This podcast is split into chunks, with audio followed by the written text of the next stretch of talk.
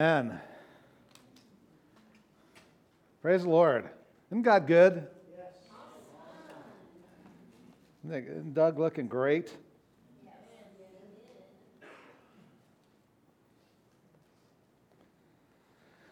So, we're going to finish the book of Exodus this morning. Maybe. So, um, we've been talking a lot about uh, um, what God is doing, and one of the things I want to do this morning is I, I want to look at um, these last several chapters, but I want to look at it in the context of what is it that was driving the Israelites and, and what was it that was happening in their lives. And I think that a large part of what went on in the lives of the Israelites was, was determined by habits that they developed.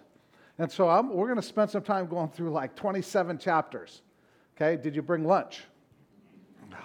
No, we'll order pizza. 27 chapters. So we're going to go from 13 to 40, chapter 40.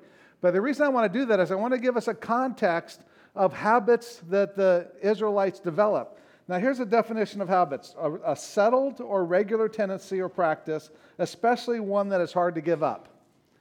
And so, habits are, are important because really the reality is, is where we end up in life to a large degree is a result of our habits, right? And I mean, if you think about it, are there any of you here that you're, you're kind of thinking, you know, I've had this habit for a while and I would really love to break it? Maybe attitudes, maybe actions, maybe thought processes, but you're saying, man, there is at least one habit that I would like to break. If, if you have a habit you would like to break, raise your hand. All right. So, so how, how, how many of you are saying, well, you know what, I'm okay, but the person next to me needs to. Oh, no, no, no, never mind, never mind, never mind. How, how, about this? Um, what if you had a, a, habit that you said, you know, I would really like to, to start? Maybe it's, it's, it's you know, something that would, that would help me be more healthy, maybe more healthy physically, or maybe financially, or maybe spiritually, or emotionally, or maybe it's a habit around my family or relationships, or getting in shape. I mean, if you have something where you go, man, I would really like to start this habit because it would really help me, raise your hand. Yeah, I mean, I, I think God is, is pro habits. I think God wants us to, to develop habits that are good habits. And, and, and I think there's a power that happens when we have good habits. And so I want to talk this morning about the power of habits. And I think it's, it's important for us to realize that habits shape our lives. Amen? And so, what I want to do is, I want to do a little bit of exercise because there was a book written called The First Really Important Survey of American Habits. Um, and, and, this was like a, a, book that was written on pointless things to find out what the national average on some of these habits people have that really don't matter. But I think it'll be fun to see how Grace Fellowship fits in with a national average, okay? So the first one is um, when you make a peanut butter and jelly sandwich, how many of you put the peanut butter on top? How many of you put the jelly on top? Yeah, and we, we conform because um, 4% uh, put the peanut butter on top. And, and 96% of, of, of the people do it wrong. they put the jelly on top. How many of you, when the, when, the, when the sandwich isn't put together and it falls on the floor, it lands jelly and peanut butter down? okay, second one. So when you put your socks away, how many of you roll up your socks before you put it away? How many of you fold your socks before you put it away? Okay, 51% roll them up, 41% fold them. How many of you just throw them in the drawer? How many of them are just sitting in the corner because they'll get put away someday? How about this? Raise your hand if you've ever bit, bitten your fingernails. Wow, see, this is interesting. Either you guys are lying or you're not, you're not the national average. 96% of Americans bite their fingernails or say they've bit their fingernails and we only had like 30%. So, so how about this? Raise your hand if you've ever bitten your toenails. Nobody? At least 25%. Come on. How, how, many of you, how many of you would like to have the flexibility to bite your toenails? how about this? Automobiles. So, how many of you fill up your gas tank when it's still three quarters full? All right, that's impressive. How many when it's half full? How many of you wait till it's like below empty before you decide to do it? That's right. How many of you say, actually, I fill it up when it stops moving? I call it AAA. How many of you are married to somebody who always leaves it empty? you won't even raise your hand. That's okay. So, so you won't you won't raise your hand on the gas tank. You won't, raise your hand on this either. So, so usually, when you talk about being late in the household, how many of you would say he's usually late? How many of you would say she's usually late? How many of you would say we're both late? How many of you say we're always on time? There you go. Last one um, space in the closet. How many of you would say he, ha- he takes up the most space in the closet? Vanessa's not here, but I know. How many of you would say she takes up the most space in the closet? How many of you guys would say, What closet? I haven't been able to get in that thing for years.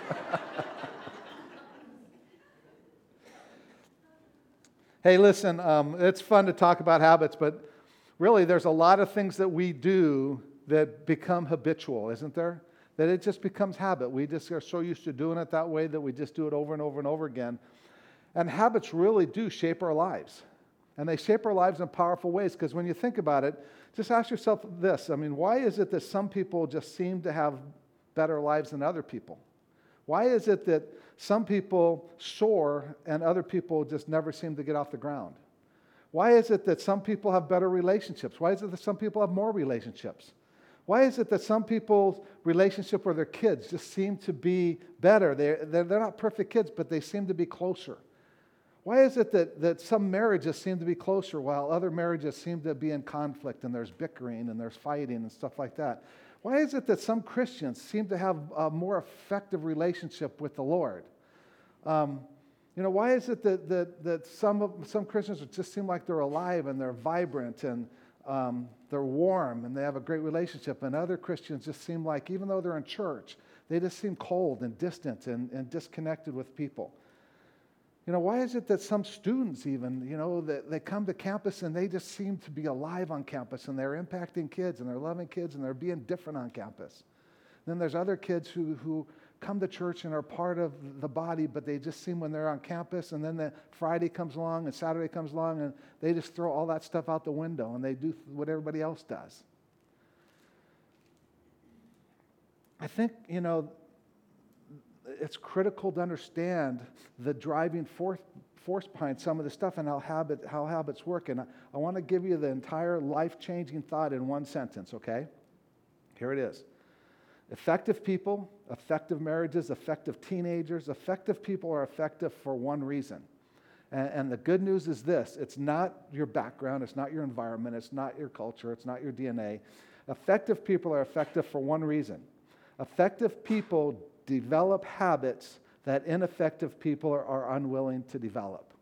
Effective people develop habits that ineffective people are unwilling to develop. And what I want to do is I want to unpack that a little bit. And so that's why we're kind of going to go through a, a lot of chapters because effective marriages develop habits that ineffective marriages don't develop.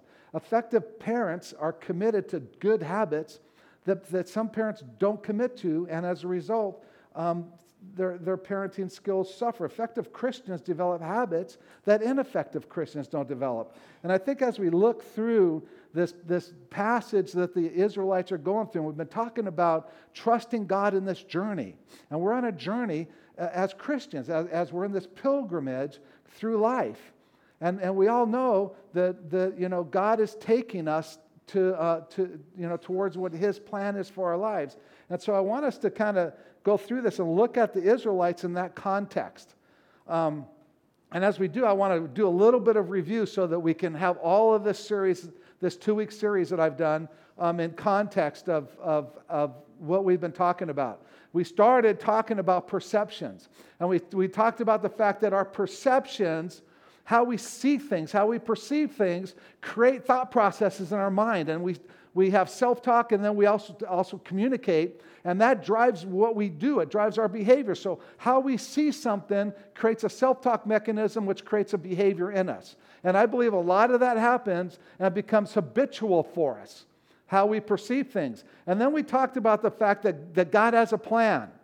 And we looked at God's plan for the Israelites. And then we looked at God's promises to the Israelites. And then we looked at God's preparation that he was going to do to get the Israelites ready to accomplish his plan. And we talked about the fact that the Israelites were here in Egypt, and God wanted them there in the promised land. And in our relationship with Christ, He wants to move us from where we are today to where He wants us in His plan for our lives. And it's a process of Him getting us from here to there. And, and I think a lot of what happens in that process is driven by habits. Whether we get there or not, is, it's a large uh, uh, thing determined by the habits we have. And, and, and really, our perspective and our perception really is everything. And that's one of the things I want us to see as we kind of go through a bunch of chapters um, to look at what was, what was happening in the lives of the Israelites. What habits did they have? What habits did God want to, want to, want to um, replace? And what was the process in making that habit? So let's turn to Exodus 13. We're going to start in Exodus 13, and then we're just going to race through a whole bunch of chapters. Okay? So start with verse 11. And all I want to do is, is highlight this whole concept of God's plan, God's promise, God's preparation, and the habits that were developed as a result of that. So, verse 11, just in 13, just to review that, says this Now, when the Lord brings you to the land of the Canaanites, what is that? It's his plan, right? He's going to bring them to Canaan. That's what he told them he was going to do. Then he says, As he swore to you and your fathers, his promise, right? He told you he was going to do that and he's going to give it to you. So there's his plan, there's his promise. Verse 17, we see some of the preparation that goes into it. Now, when Pharaoh had let the people go, God did not lead them by the way of the land of the Philistines, even though it was closer.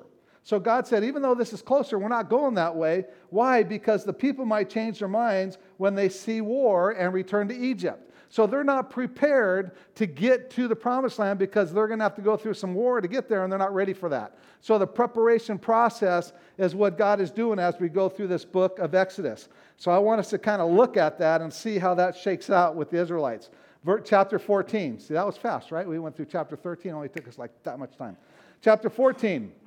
Now the Lord spoke to Moses, saying, verse 1, Tell the sons of Israel to turn back and camp in front of the, the Red Sea. And then um, verse 3, Pharaoh is going to say to the sons of Israel, hey, they're wandering aimlessly, so man, they, they're shut in behind the sea. So then, verse 4, um, he says, I'm going to harden Pharaoh's heart, and he will chase after them. And listen to this. This is God, what God wants to do. I will be honored through Pharaoh and all his army, and the Egyptians will know what? That I am the Lord. Now, this is where we get hung up as people because we're, we're really not concerned too much about whether God gets honored, right? We're really concerned about whether we're comfortable. We're not concerned about whether God is, is recognized as Lord. What we're concerned about is are things going the way we think they should go? And this will be the thing that's happening in the lives of the Israelites. God wants to make sure that He gets the honor and that people know that He's Lord. And so the things that He does, a lot of times, point to the fact that when, when we go through something and it, and, it, and it happens in a way that is, that's out of our control, who gets the credit? God does, right? God, God works that way. So, so that's what he's trying to do in the lives of the, of the, um, the Israelites. He wants, he wants them to know that God is, is going to be Lord. The Israelites, that the Egyptian would know that. Let's go down to verse 10. So God's doing this thing, okay? This is what God's doing in the preparation process. Now, verse 10 As Pharaoh drew near, the sons of Israel looked, and behold, the Egyptians were marching after them, and they became frightened. So the sons of Israel cried out to the Lord. Then they said to Moses, Is it because there were no graves in Egypt that you have taken us away to die in the wilderness? Why have you dealt with us in this way, bringing us out of Egypt? Is this not the word that we spoke to you in Egypt, saying, Leave us alone, that we may serve the Egyptians? For it would be better for us to serve the Egyptians than to die in the wilderness. Okay, so we're going to we're to talk a little bit here because this illustrates what we're going to cover the whole rest of this, of this book. because I, there's, there's four things that we're going to see that are habits that the Israelites had that God wanted to replace. Okay? So I think, I think, I think the powerful way to deal with habits is you don't just stop them, you replace them. You take something that, that is not beneficial and healthy and you replace it with something that is beneficial and healthy, right? So, so here's some of the things that was happening in the Israelites even while they were in Egypt, and they've carried it with them. And these are habits that I believe God was trying to get them to replace with good habits. The first one is this is that they continually saw God through their circumstances. Okay? So they looked at their circumstances, and the circumstances were way bigger than their God. So here is this Egyptian army coming. Here is Pharaoh, this powerful God and, and all of a sudden, their God got shrunk down because their circumstance was bigger than their God. So they had this habit of continually seeing God through their circumstances. And God never was bigger than their circumstances. God wants us to have the habit of looking at our circumstances through our God. We have this almighty, powerful God who reigns almighty. Can he handle the circumstance? Amen, right? That's what he wanted to get them to begin to realize. They had this habit of always looking at their circumstances and making their circumstances bigger than their God. First habit that they needed to, to change. The second one is that they had a really, really bad memory. They needed to work on their memory. They're here in front of the Red Sea and they're afraid of, of Pharaoh. What did God do to Pharaoh just like a few days ago? over a period of time, he continually said, I'm bigger than this God, I'm bigger than this God, I'm bigger than this God, I'm bigger than this God, bigger than this God, I'm bigger than this God. And finally, Pharaoh goes, Get out of here, because God just tore him up. Remember the score? God, what? 11, Pharaoh, zero. God, 11, Pharaoh, zero. They watched the game and they forgot. And we'll see as we go through this, they just continually forget, they forget, they forget. Third the habit that they form is they glorify the past. They glorify the past. We ever do that? Oh, the good old days. Man, the good old days were so good. You know, the older I get, the faster I was. You know? They just glorify the good. Oh, it was so much better in Egypt. We told you we didn't want to leave Egypt. Well, the reason that he's there is because they were crying to God because they hated Egypt. Right? But all of a sudden, Egypt is this great place. So they're in this habit of, of, of because our circumstances are so bad, it's got to be better where we were before. And then the last thing that we see, it's really all about them. It's not about God. And we'll see this over and over and over again. Probably you guys don't fit into that, but that's like me. I am all the time going, man, God, what are you doing? Because it's all about me, man. If I'm comfortable, if I'm happy, if things are going the way I want them to go, then I'm in good shape. But when they're not, man, I'm going, God, what in the world? Can you give me control for like four days and I'll fix all this stuff for you? Okay, so that's how that's their thought process. So four things. They see God through their circumstances, they have a very short memory, they glorify the past, and it's all about them, not about God.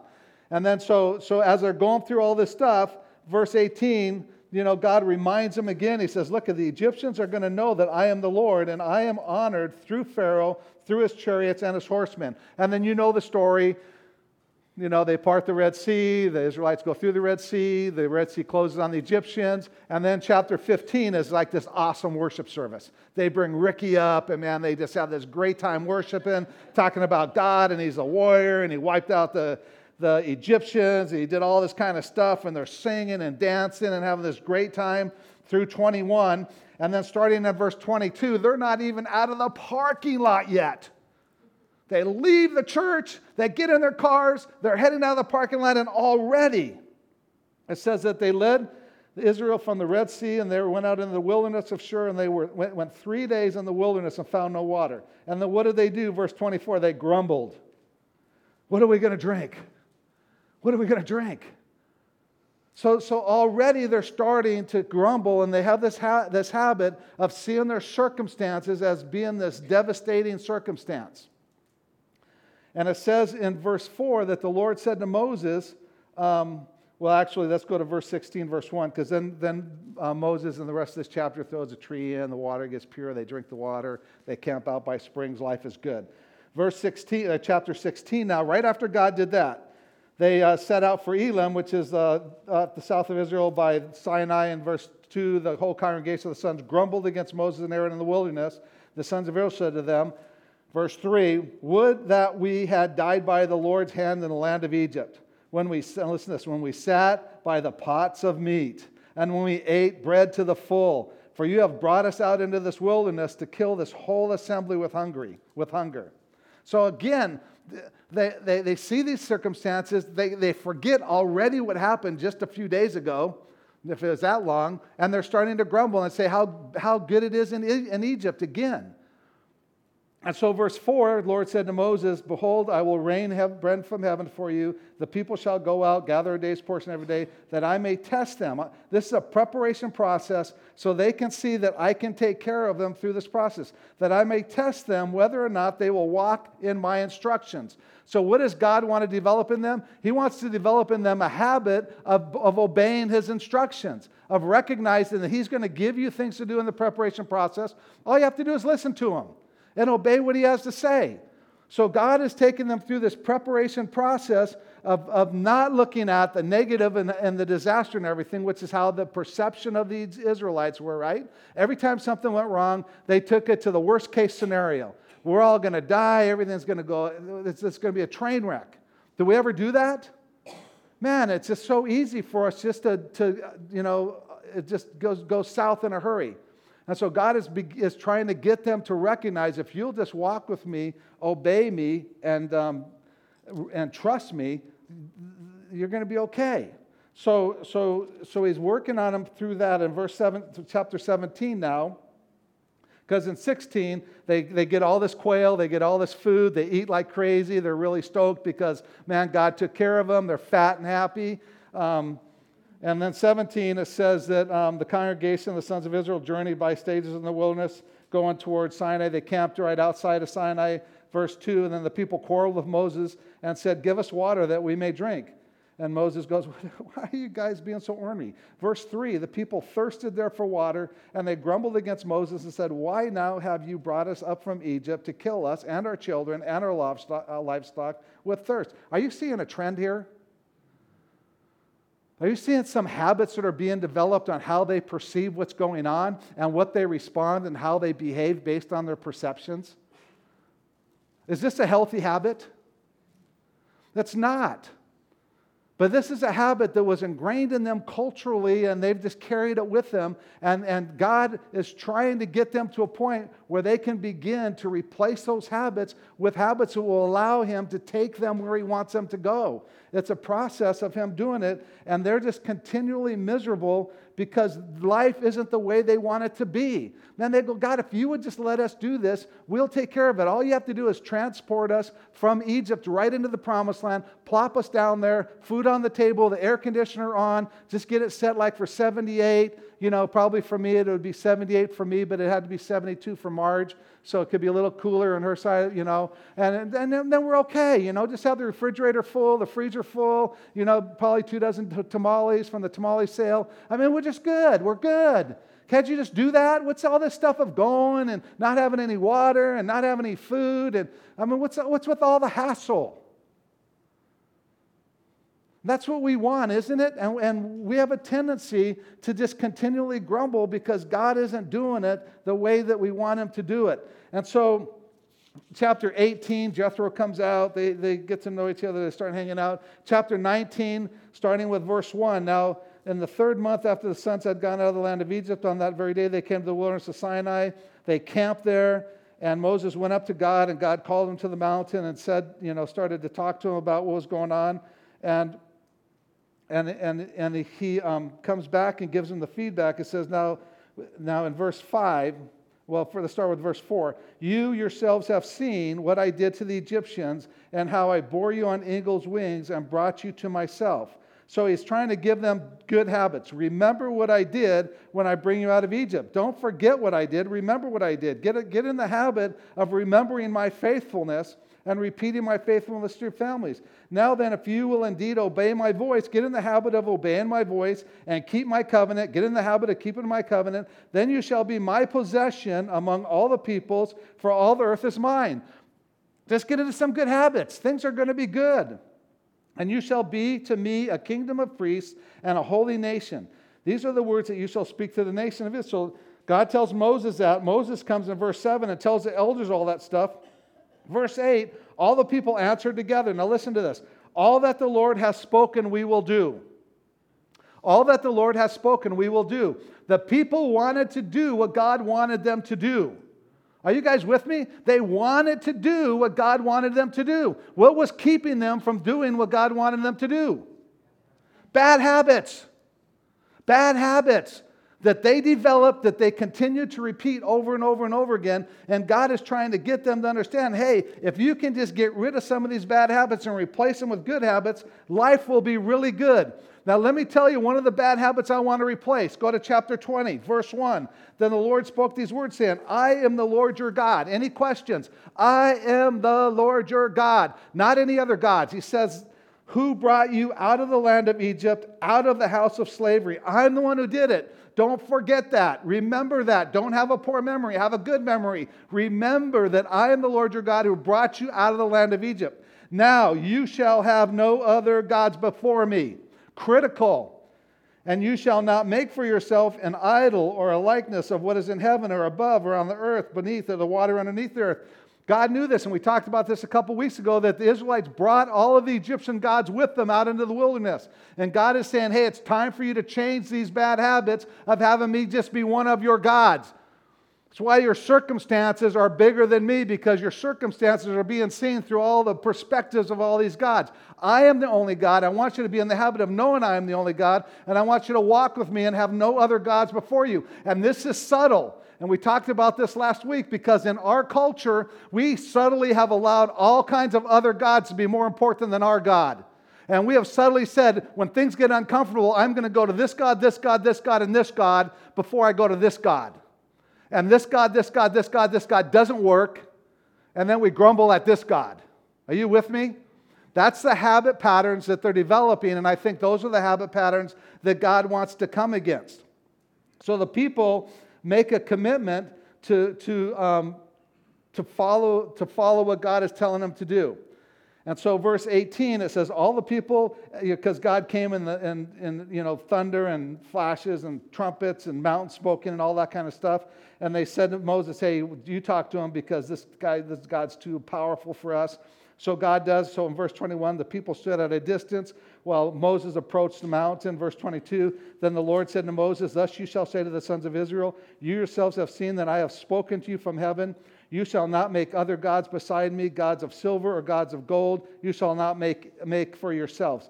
Any questions about that? Are you guys all clear on that? So God is saying, hey, there's no other gods before me. You shouldn't have any other gods before me. And God spent some time really helping them understand how He is more powerful than all the other Egyptian gods. He's more powerful than the Red Sea. He brings manna, He brings quail. So He's demonstrated His power in being able to do that. Chapter 22, 23, God really lays out the law to Moses. He tells him everything he wants the people to do. And then when we get to chapter 24, he said to Moses, Come up, um, come up to the Lord, you and Aaron and some other guys, 70 elders, to worship at a distance. Moses alone shall come near the Lord. Verse 3 Then Moses came and recounted to the people all the words of the Lord and all the ordinances, and all the people answered with one voice All the words which the Lord hath spoken, we will do. You think they were serious? I think they were serious. I think they said, Yes, everything you tell us to do, we will do.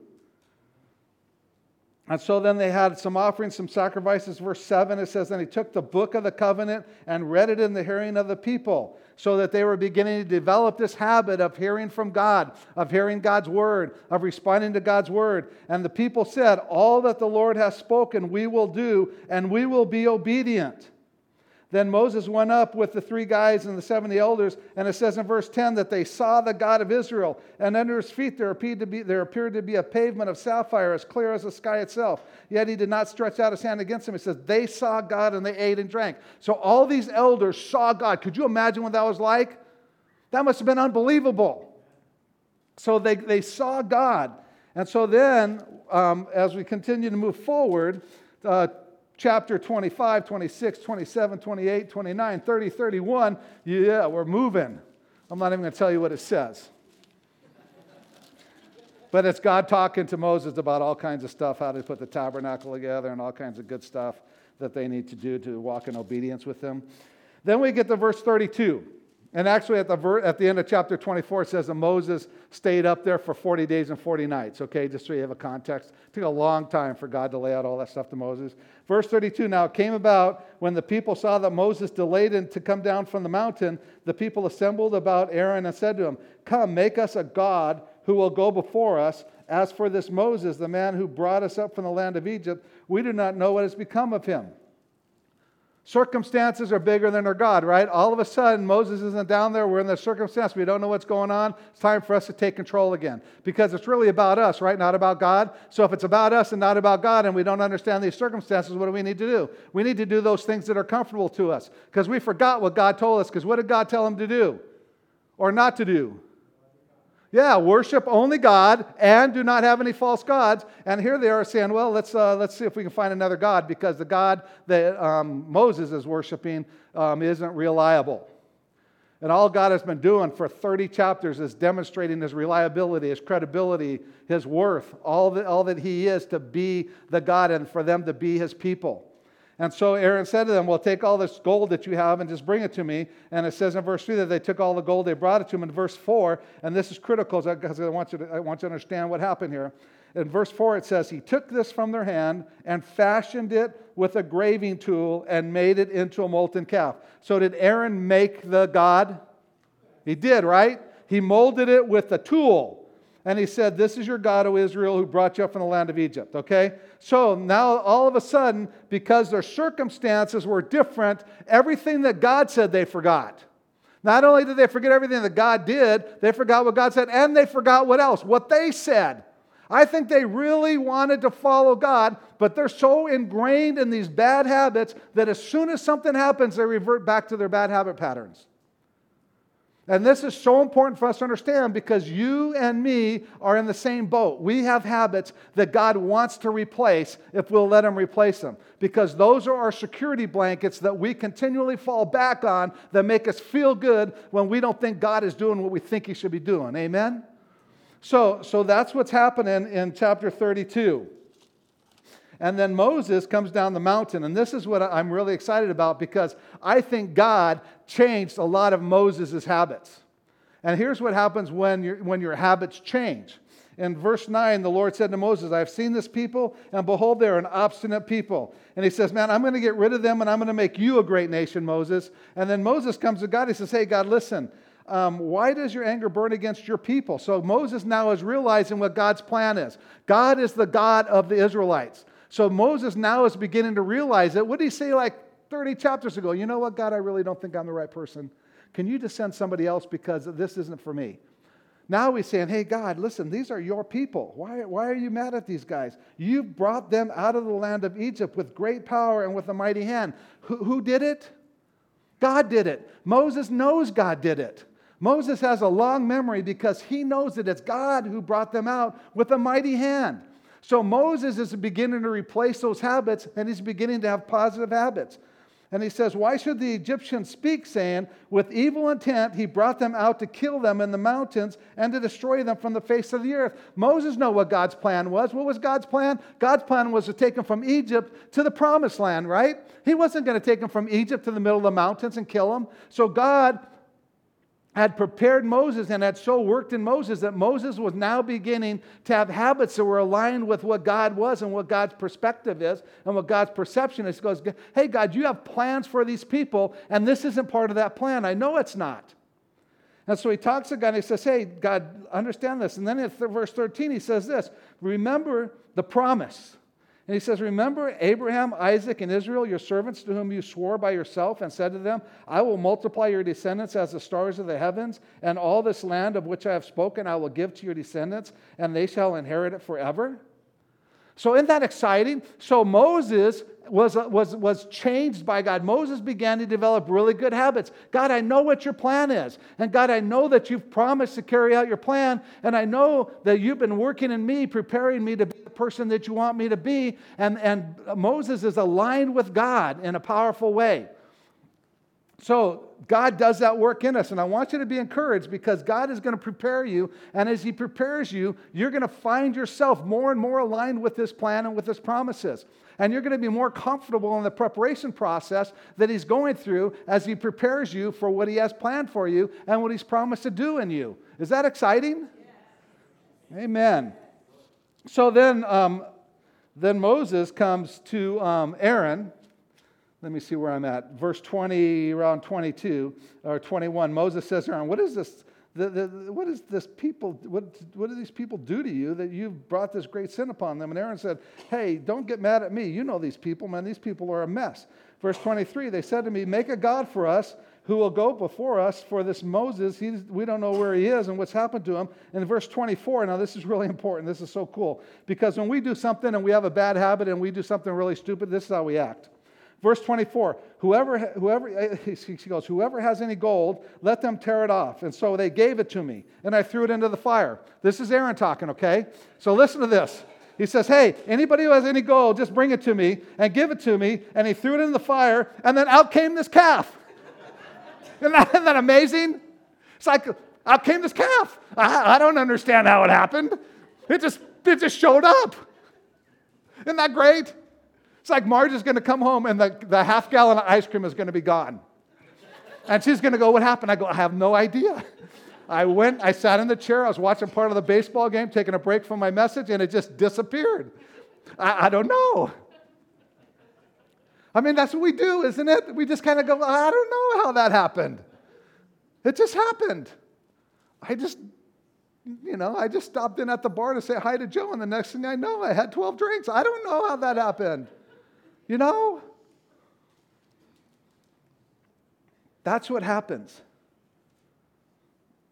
We, we get into these bad habits and then we make excuses for why the things happen that happen in our lives. And, and I hear a lot of people who have developed bad habits um, say things like this Why does this always happen to me? Man, I have such bad luck. Well, a lot of the stuff that's happening is because we've done things that are just bad habits. And God says, Man, I want to replace those habits with good habits. And the whole rest of the chapter, God is kind of helping Moses put together the tabernacle and all kinds of stuff that, that needs to happen. And, and then at the end of, of, of the, the book of Exodus, it says the, the tabernacle was completed and erected and then it says in verse 34 Then the cloud covered the tent of meeting, and the glory of the Lord filled the tabernacle. Moses was not able to enter the tent of meeting because the cloud had settled on it, and the glory of the Lord filled the tabernacle. Throughout all their journeys, whenever the cloud was taken up from over the tabernacle, the sons of Israel would set out. But if the cloud was not taken up, then they did not set out until the day when it was taken up. For throughout all their journeys, the cloud of the Lord was on the tabernacle by day, and there was fire in it by night, in the sight of all the house of Israel. So God had established a process where they could be in the habit of recognizing God's presence and God's leading. So they began, they began to develop that habit of we are in God's presence, God is leading us. If God tells us to get up, we get up. If He tells us not to get up, we don't get up. That a good habit? It's a good habit to be in. And so God is trying to replace these habits that the Israelites have so that they can begin to behave in a way that's positive. And so I just want to go into one little section, then we're going to wrap it up. Um, in Numbers, Leviticus, it goes Exodus, Leviticus. You read Leviticus on your own. It's really a good read. But in Numbers, the next book over, Numbers 13, they get to the promised land. And in Numbers 13, God tells um, Moses, hey, pick, pick some spies. And so they pick one man from all the 12 tribes and they go into um, the promised land. And then they come out of the promised land, verse 25 of, of, uh, of chapter 13. And when they returned from spying out the land at the end of the 40 days, they proceeded to come to Moses and Aaron and to all the congregation of the sons of Israel in the wilderness and they showed them all the fruit of the land. And they told them, Man, we went into this land, man, it was flowing with milk and honey, it was awesome. But the people who live in the land are strong, and the cities are fortified and very large. Moreover, we saw the descendants of Anak there. And Amalek living there, and these, all these big, monstrous people. And the Nephilim are there, who are the sons of Anak. And they, we became like grasshoppers in their sight. And so they started seeing all these monstrous people that were there. And what happened? Their perspective became bigger than their God again. Even though God was leading them and He was showing them when they get there, they see that these people are bigger than He is. In fact, you know what? The, these people, the, the, the, the Anak and the Nephilim and the descendants, there, there, there are some descendants of them that are alive today. I didn't know that. But apparently, up in Northern California, I think we actually even have a picture of them, of, of these guys that, that just are the same descendants of, of them. But, but that's, that's beside the point. So, so, um, so, so, ver- you know what? It's my last day. Literally, it may be. so here's verse 14, and, and this, this is where I kind of want to want to wrap it up. I mean, chapter 14 of, of uh, Numbers, four, Numbers 14, verse 1. Then all the congregation lifted up their voices and cried, and the people wept that night. All the sons of Israel grumbled against Moses and Aaron. The whole congregation said to them, Would that we have died in Egypt. Did, did, do old habits die uh, hard, huh? They just, they just are hard for us to get rid of. Or would we have died in this wilderness? So not only do they go, well, it's better, it was even better in the wilderness. and they hated the wilderness. Why is the Lord bringing us into this land to fall by the sword? Our wives, our little ones who become plunder. Would it not be better for us to return to Egypt? So they said to one another, Let us appoint a leader and return to Egypt. Let us just bag God's plan altogether and let's just go back to where we are crying out to God to get us out of. And listen, I'm telling you guys, habits will get us into those positions.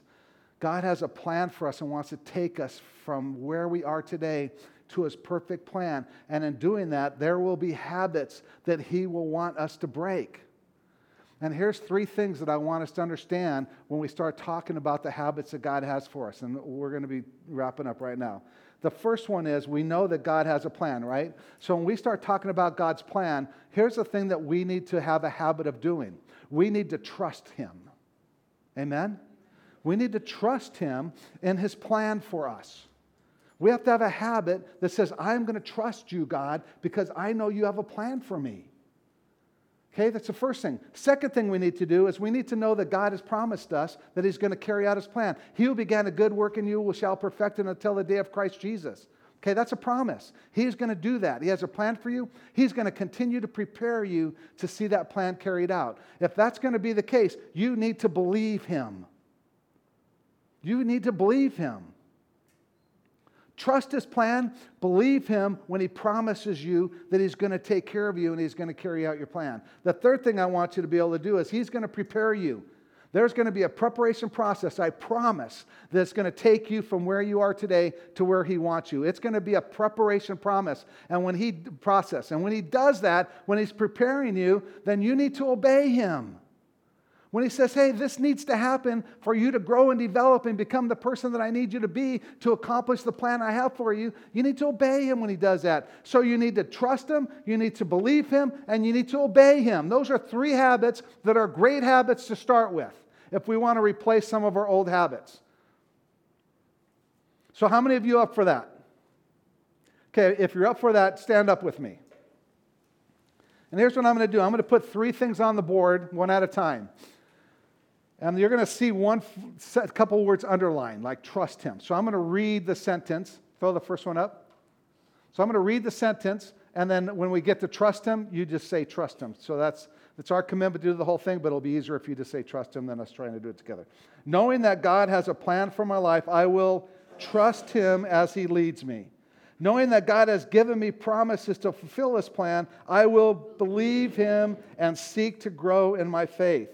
Knowing that God is preparing me to participate in his plan, I will obey him regardless of my circumstances. And doing this, I will not look back and long for what was, but I will obey him and move forward.